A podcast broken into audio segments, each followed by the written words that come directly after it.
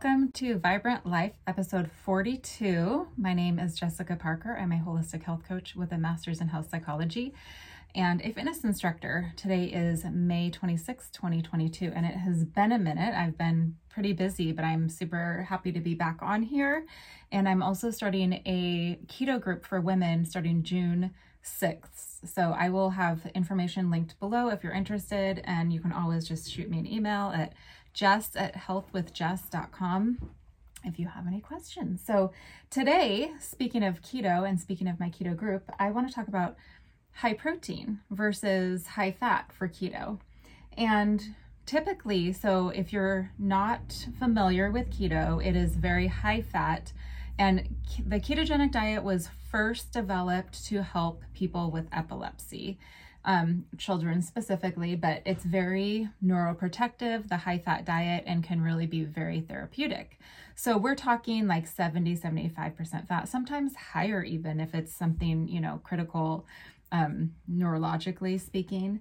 But that's kind of the the general area people range with a high fat keto diet and then protein would be like around 20% ish give or take and then carbs 5 to 10 in there somewhere so that's kind of a general um, idea for where keto normally is. Bringing up your protein a little bit has many, many benefits. So, we're going to dive into that a little bit and kind of some of the ins and outs of that. So, a higher protein, low carb kind of keto approach would look like maybe like 30% keto. And you have to think of it as, you know, kind of like a bucket that you're filling. And I would aim to make sure that you get enough protein in there, like your 30% or so.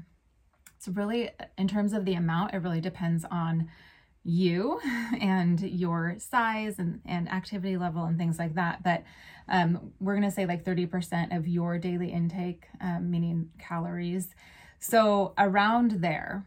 And then I would encourage your protein or your fat to be something that you fill in with. So keeping your carbs at a, a certain low level your protein like meeting that level for sure, like aiming for that, and then your fat just like filling in with it, if that makes sense. So, a lot of times people are like, oh my gosh, I haven't had enough fat. I need to get in more fat. And this approach is completely different.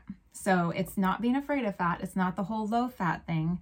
Fat is good for us, the good kind of fat. Like, we definitely stay away from like industrial seed oils, you know, canola and corn and soy, things like that. Those are highly inflammatory.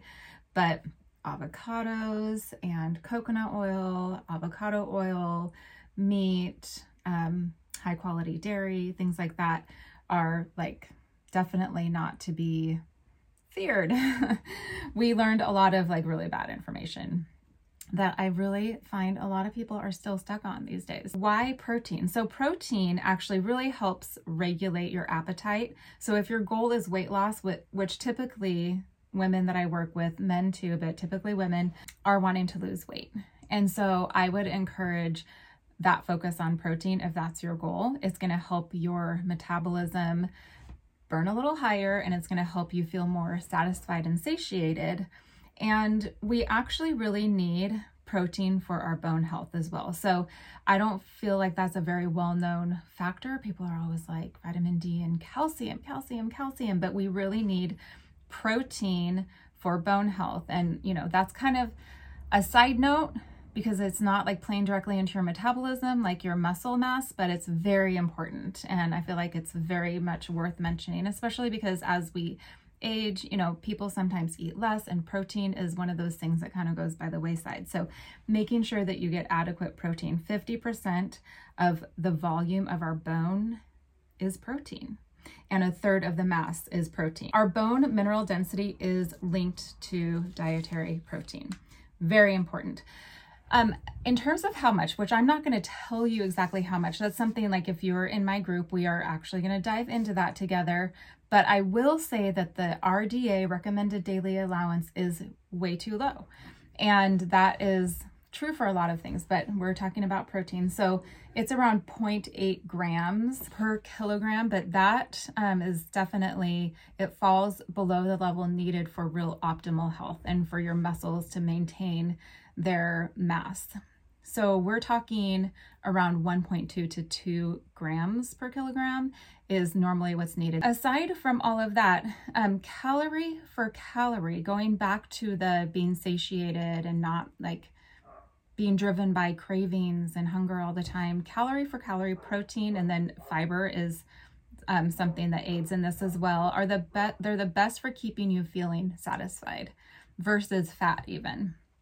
And the good thing about that is um, I always say that you should, like, that calories count, but don't count calories. And when people are um, first diving into keto, sometimes you see a lot of like the bulletproof coffees and things like that. Nothing wrong with that at all.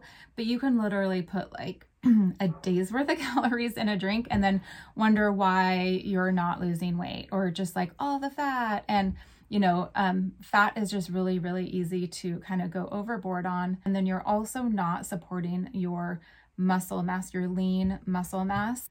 So having an adequate amount of protein really helps you um, in terms of like getting out of that world where you're just like craving constantly.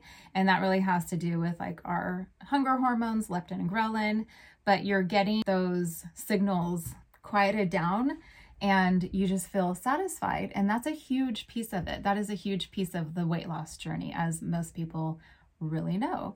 Um, for example, yesterday um, for lunch, I had a burger with some bacon on it and I had salad with it.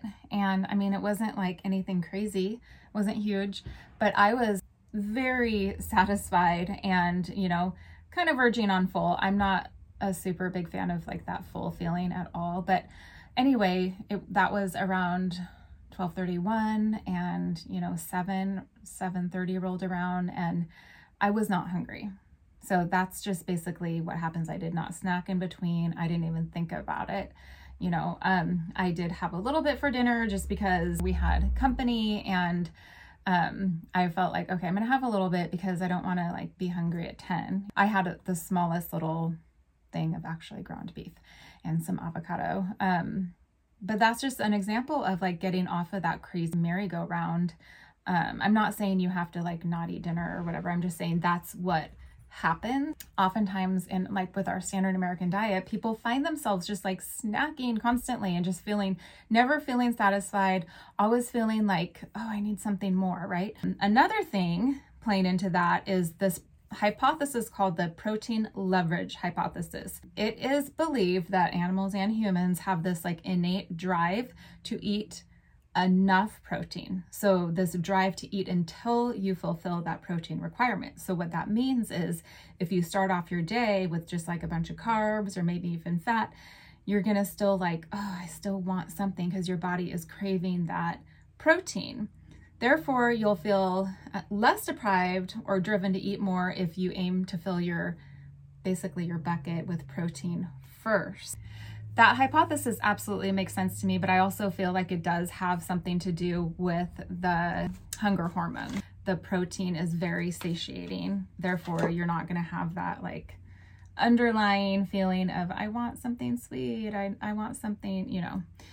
I have all these cravings. So I do have to address um, the whole concept of gluconeogenesis because this comes up. And that is basically that if you have too much protein, your body cannot process through it and digest it. Therefore, it will turn into glucose in your system. And, you know, there is a lot of information out there on it. The amount of protein that I would consider somebody having on like a more protein focused ketogenic protocol is not enough to throw you over the edge. I am actually far more concerned about people not having enough protein than too much.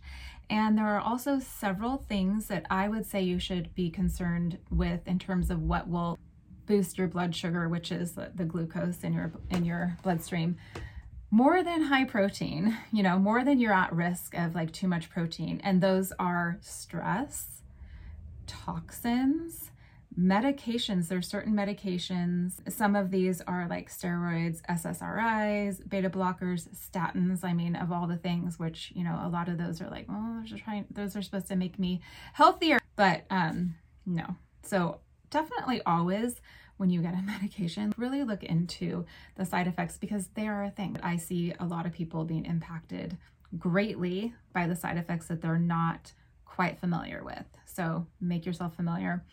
Um, and then also like a lack of specific minerals and nutrients, making sure that your magnesium and your potassium are where they need to be at the optimal levels is very important and can really help like regulate that blood sugar.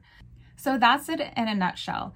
With my upcoming keto group, we are going to be focused more on meeting those protein levels, those optimal protein levels. And again, keeping the carbs low, keeping those at a certain level, like lower level, meeting those protein levels, and then kind of filling in with the fat, but not freaking out like, I haven't met my fat. We're shifting it because if you're trying to lose weight, then this is a much better approach.